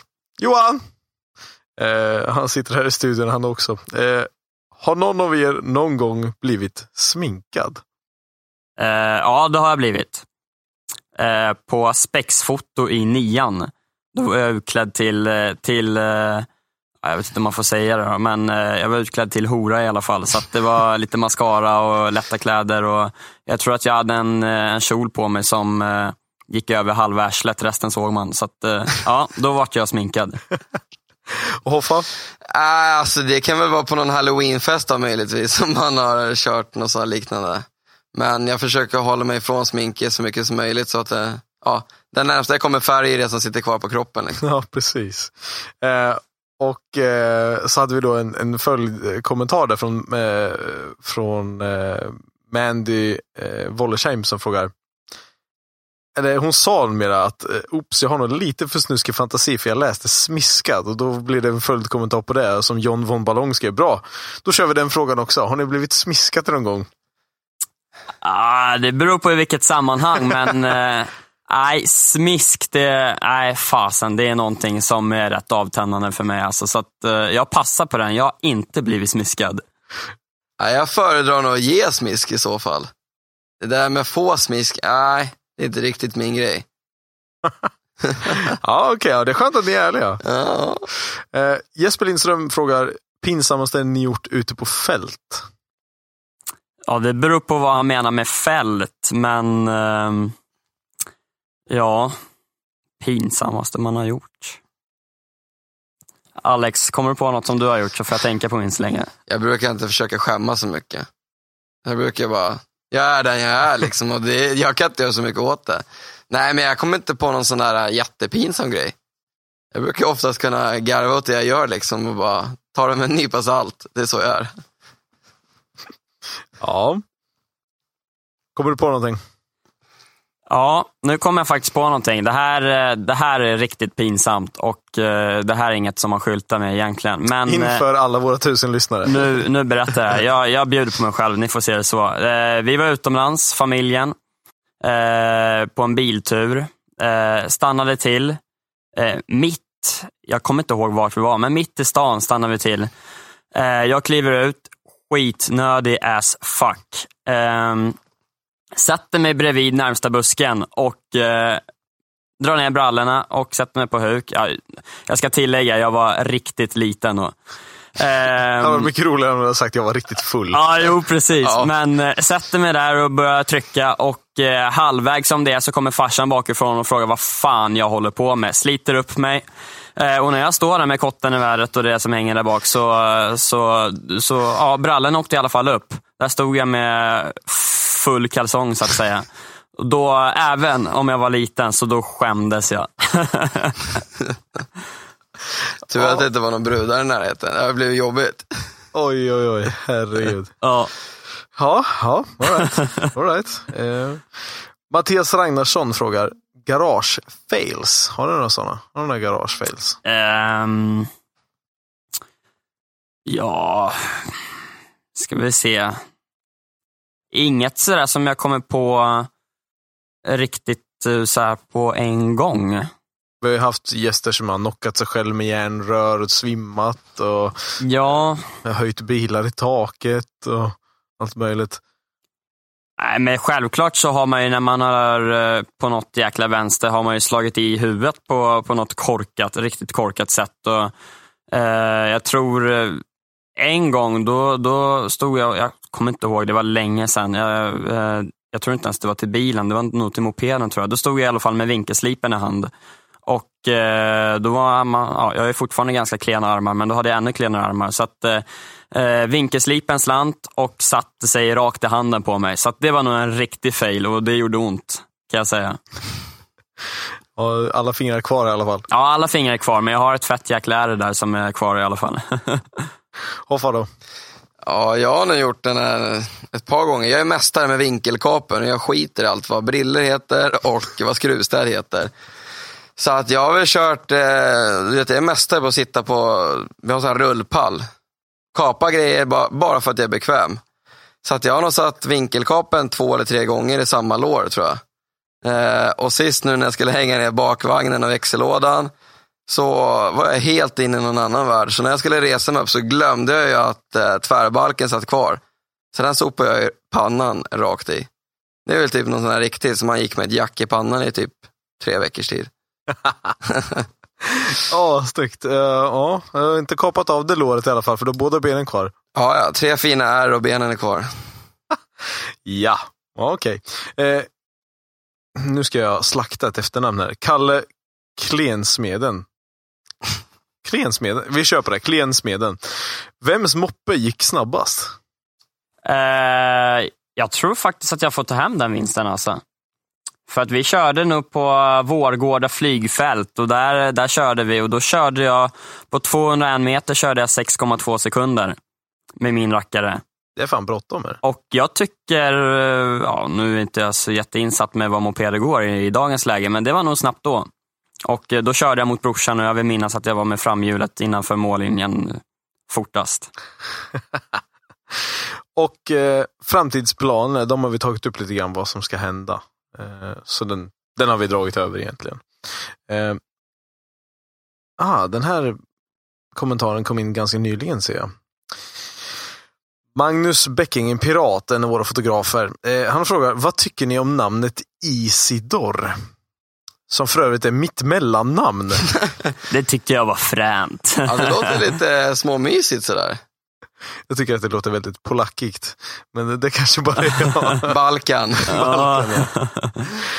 Ja, nej, men då så. Då vet jag det. Ja, Det är skönt. Eh, roligaste händelsen på gata eller bana frågar Jakob de Groot. Typ polis när du tankar racebilen eller, eller Team Arg Supra i Safety Car. Om ni har hört den storyn. Jag tycker nog din där Fille med bil och släp var lite halvrolig när du skulle lasta. När du satt på, när polisen knackade på rutan. Den tycker jag var lite halvkul. ja, du menar, när var det? Vilken gång var det då? Ja, Av- de av alla gång- gånger. Alla de Ja. gånger ingen haft e-kort. Nej men, eh, Nej, jag hade faktiskt en eh, schysst tabbe. Jag skulle åka upp till PPF och mappa min bil. Ehm, och så har vi garaget ute på Värmdö, så det är skogsstigen tänkte jag säga. Och eftersom att jag jobbar som kock då, som jag sa, så slutade jag klockan 12 på nätterna. Så att jag åkte ut, hämtade bilen. Vid halv tre så åkte jag från garaget. Möter en polisbil som eh, vänder på med blåsirener och jag försöker åka in i ett litet industriområde och gömma mig. Hade jag fått för mig eftersom att jag, ja, precis, av olika anledningar behövde jag gömma mig. Eh, men den där polisen, han var inte eh, Ja, han var inte så korkad då, så att, eh, han hittade mig i alla fall, knackade på rutan.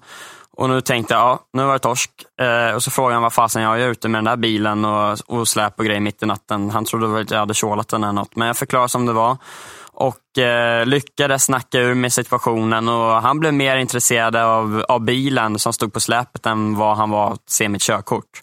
Så det är en stor tabbe som jag har gjort på gatan då, men eh, sen som sagt har man ju varit ute med bilen på gatan och kört lite och ska stylat för för dåvarande flickvän och grejer och satt den i diket så att kaffe har blivit spilt över magen och allt vad det var. Så att då skämdes man ju också rätt rejält kan jag säga. Ja, ja, okej. Ja. Ehm, har, du, har du gjort något liknande, Hoffa?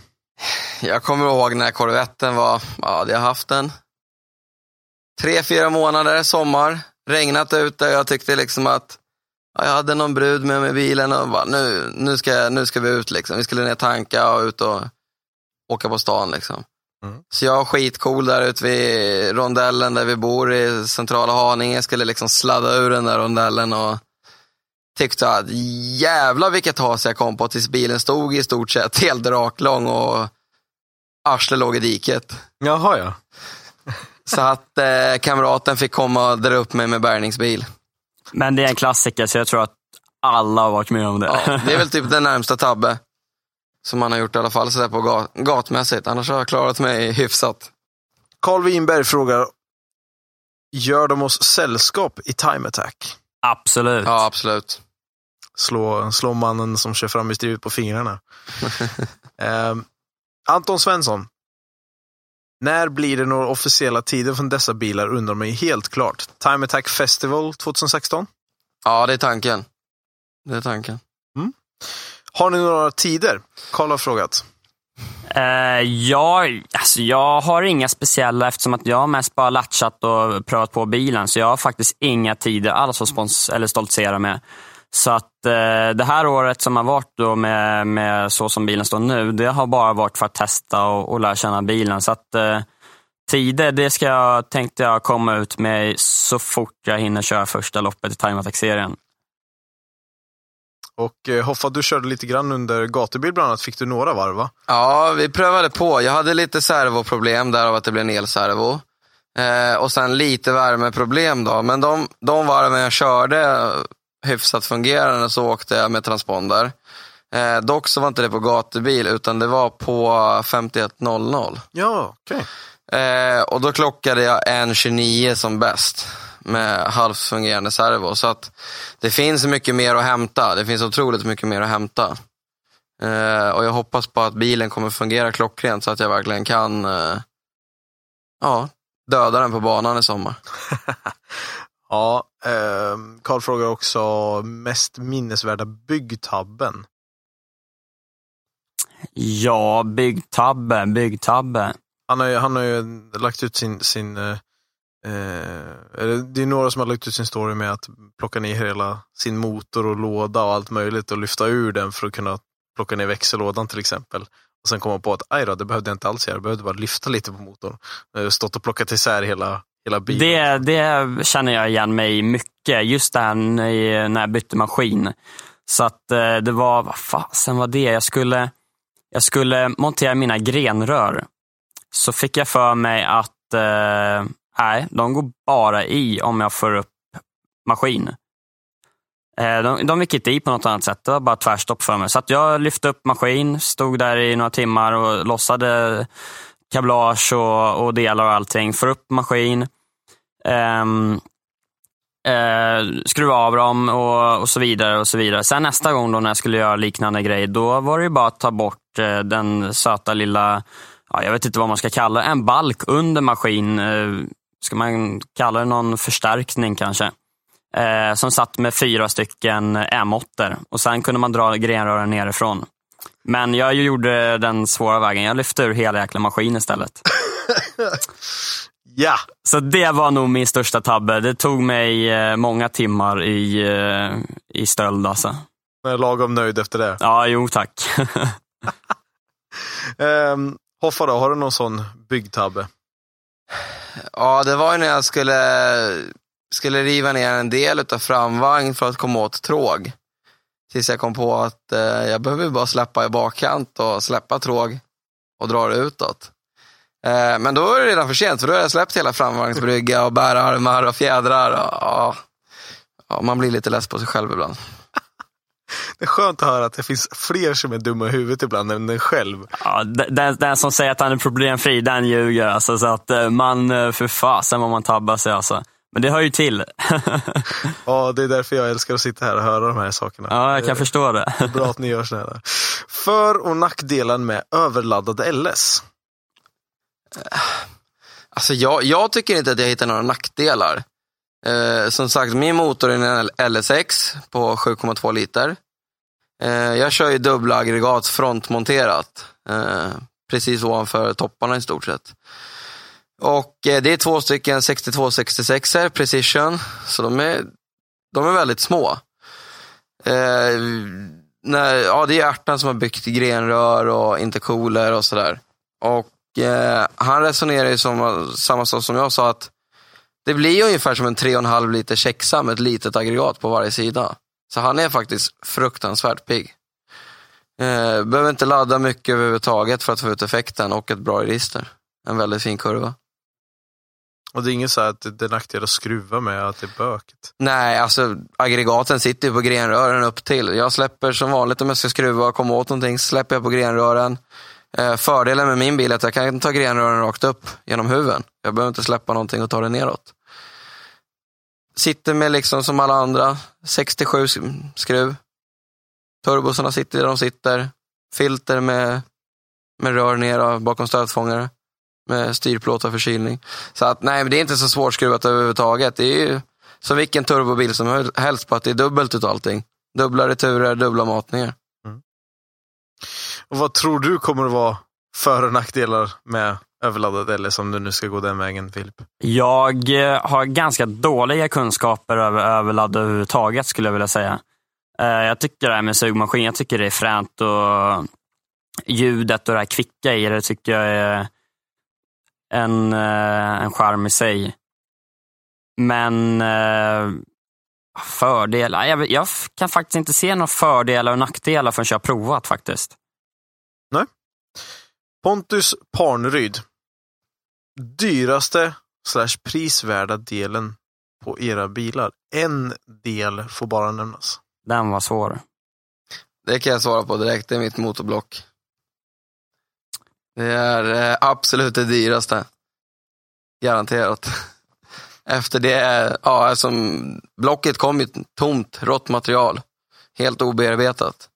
Så att jag har gått igenom tre olika, liksom, om vi kan kalla det steg, på bearbetning. Så bara där är en kostnad plus att materialet är in. Ja, för mig är det väl, eh, till skillnad från min bror då, som har eh, satsat lite mer deg på sin maskin än min gamla båtsnurra tänkte jag säga. Så att jag har väl ingen så här del som är superdyr. Självklart har jag delar som är dyrare än andra, men eh, om det ska vara en, en löjlig grej kanske så är det väl APR-vingen i kolfiber. Den, eh, det är väl en ganska stor kostnad för en sådan grej. Och eh, det var ju x antal tusen. Ja, säger Filip med, med lite av ett så här, det, det skär lite i både hjärta lite, och plånbok. Lite grann. eh, Benjamin Oliver Sindemark. Varför är laddet ställt så lågt? Det är jättemånga som skrattar och bara, vad laddar du så lite för? Nej, men jag laddar, jag laddar 05. Eh, och eh, jag bara, vi har kört på fjädrar bara, rakt upp och ner. Ingen liksom mackventiler så jag kan ställa överhuvudtaget. Utan vi satte ihop bilen, eh, åkte upp till Ärtan som har mappat bilen. Eh, och eh, vi prövade först där och så körde vi så. Utan att eh, på 05 i ladd, alltså totalt på, ja, på båda, båda aggregaten så gav han 872 hjulhäst och 1172 newtonmeter. Eh, vi prövade att ladda steget till på, på 06. Men eh, då fick jag så pass mycket, så mycket effekt och så mycket vrid så att eh, bänken klarade inte av det. Så att eh, vi är bara, den är laddad på 05 och jag har en otroligt fin kurva. Jag är nöjd med mina nästan 900 hjulhästar. Och eh, ja, stift 1200 newtonmeter. Eh, fullt, fullt vrid i stort sett. Från typ 3 500. Så att eh, den är jättehysterisk men jättesnäll att köra. Och eh, det räcker och blir över en bra stund innan jag behöver ställa upp mig. Ja, det känns som att 1200 Newton, det kan få vilket slicks som helst att snurra. Ja, absolut. Och sen så fördelen är att jag ändå, jag har voldat med den här bilen år. Jag har åkt med den från eh, garaget till pizzerian, från depån i gatubil och stått i linen ut och kört. Och det enda som har gett upp är kardan. Mm. Så att eh, jag är otroligt nöjd. Han frågar också, Benjamin här, ska ni göra något mer med Nissan? Ja, det är ju, ehm, jag håller mycket på nu med väghållning på den. Uh, så det är lite styrstag här och där och, och sådär som ska bytas ut och införskaffas. Och sen så det som kommer vara i fokus det är då maskin. Att uh, beroende på som sagt vad som händer nu med inför 2016 men uh, jag är riktigt sugen på att testa någon uh, form av kompressor och, eller turbo. Så att eh, maskin, jag behöver lite mer mos. Den, den går kanon i kurvorna men eh, på raksträckorna så har jag mycket att ta igen. Mm. Och det var alla frågor vi hade mm. eh, till, eh, ställda till er. Och superkul att, att eh, ni som ställde frågorna har ställt de här. Underbart att ni har tagit engagemang och, och ställt de här frågorna. Skitkul. Eh, hoppas att ni är nöjda och inte har varit, det har inte varit för personliga eller för taskiga frågor. Nej, absolut inte. Det är, lite får man bjuda på sig. Ja. Det finns de som har fått mycket värre, jag lovar. Ja, jag kan tänka mig det. Bröderna Hofbauer, superkul att ni kunde vara med. Ja, tack för att vi fick komma. Ja, tack. Det är jätteroligt. Och jag hoppas att vi får prata mer under 2016. Både Absolut. under säsongen och efter säsongen och se vad som har hänt med det nya Team No Return Racing nu när ni har börjat att tävla och vart faktiskt ni, ni ställer er i eh, jämförelse med de andra. Det ska bli riktigt intressant. Det tycker vi med. Jag hoppas att, eh, att alla som har följt oss och kommer fortsätta följa oss och att många andra kommer att eh, få upp öronen och börja följa det vi gör. Vi, vi gillar sånt. Ut, ut, utan alla andra som är som lyssnar och, och som är med så ja, då finns vi riktigt inte. Kommer fram och rycker lite i gatubil i tältet och frågar vad fan vi håller på med. Det är bara, det är bara att titta förbi. Vi tycker sånt är otroligt roligt. Mm. Vart kan vi hitta er någonstans på internet? Eh, ja, vi har ju en Facebook-sida. Eh, Team No Return Racing. Eh, min kära bror eh, håller mycket på med Instagram. Det är jag dålig på, så att där kan ju du ta över. Ja, det är Team No Return Racing där också. Och sen så har vi ju faktiskt eh, eh, Team Northern Racing även på nätet. Som vi håller på att utveckla. Vi jobbar lite med det nu. Vi håller på att försöka få igång en, lite utav webbshop där man kan handla våra supporterkläder och sådär i framtiden. Mm. Så att det jobbar vi med nu. All right. Och eh, jag hoppas att, som sagt, att ni får en helt ypperlig säsong. All lycka till er, Team No Return Racing 2016. Och eh, vi ses snart igen. Det gör vi. Det gör vi. Ha det gott. Hej! Hej!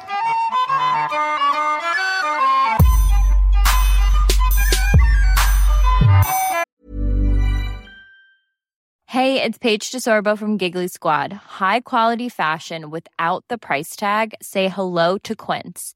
I'm snagging high-end essentials like cozy cashmere sweaters, sleek leather jackets, fine jewelry, and so much more. With Quince being 50 to 80% less than similar brands.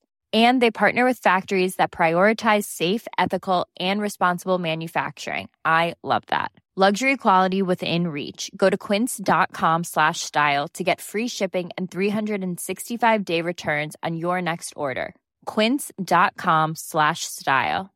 Mom deserves the best, and there's no better place to shop for Mother's Day than Whole Foods Market. They're your destination for unbeatable savings, from premium gifts to show-stopping flowers and irresistible desserts. Start by saving 33% with Prime on all body care and candles. Then get a 15-stem bunch of tulips for just $9.99 each with Prime. Round out Mom's menu with festive rosé, irresistible berry chantilly cake, and more special treats. Come celebrate Mother's Day at Whole Foods Market.